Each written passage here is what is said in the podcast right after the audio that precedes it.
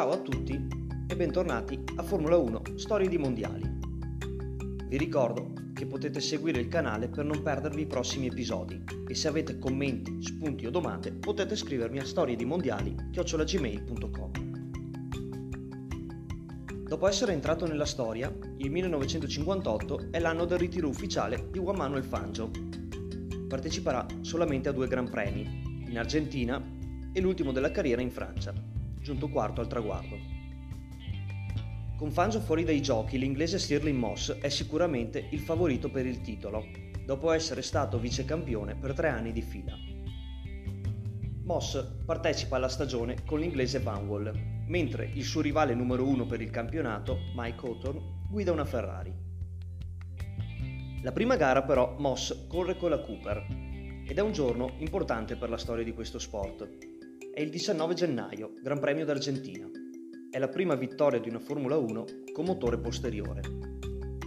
Esteticamente non molto belle per gli standard dell'epoca, ma agili e nettamente più leggere della concorrenza. Meno di 400 kg contro i 600 delle rivali. Di lì a poco tempo questo concetto cambierà una delle basi fondamentali nella costruzione delle monoposto. Enzo Ferrari a tal proposito disse mai mettere il carro davanti ai buoi. Dovette ricredersi molto presto.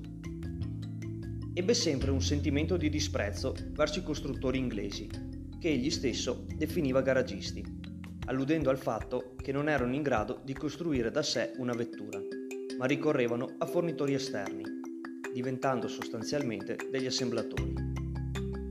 Ciò non toglie che questi garagisti saranno protagonisti assoluti, ovviamente insieme alle rosse, nella storia di questo sport.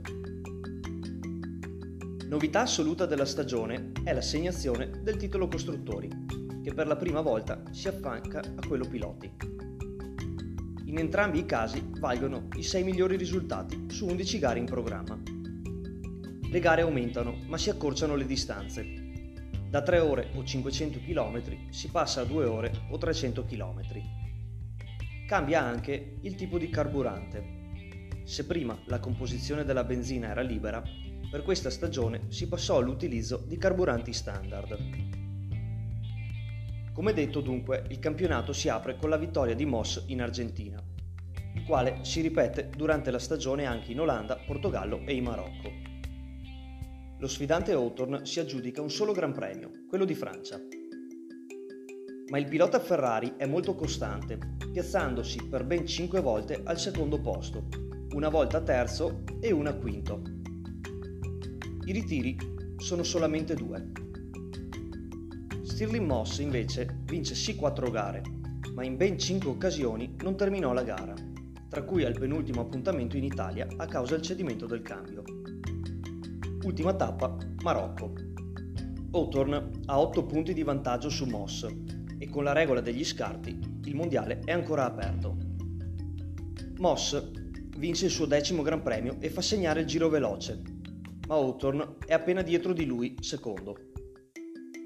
Verdetto, l'inglese della Ferrari si laurea campione del mondo con 42 punti, con una sola lunghezza di vantaggio su Stirling Moss, che per la quarta volta consecutiva è vicecampione verrà ricordato per essere stato uno dei migliori piloti a non aver mai vinto un mondiale. Arrivò quattro volte secondo e tre volte terzo, con 16 vittorie all'attivo. Ad aggiudicarsi il primo titolo costruttori fu invece la Vanwall, con 48 punti contro i 40 della Ferrari e i 31 della Cooper. La stagione del 1958 è ricordata anche per essere stata la più drammatica, si contano infatti ben quattro piloti deceduti. I già citati Luigi Musso e Peter Collins, ma anche Pat O'Connor e Stuart Lewis Evans. Un record che fortunatamente non verrà più battuto. Saranno proprio le morti di Collins e Musso a convincere Hawthorne a ritirarsi dopo aver conquistato l'Iride, primo inglese tra l'altro a riuscire nell'impresa. Ma non avrà molto tempo per godersi il titolo, perderà la vita tre mesi più tardi, a bordo della sua Jaguar, in un incidente stradale. Non aveva ancora 30 anni. Grazie per avermi ascoltato. Ciao!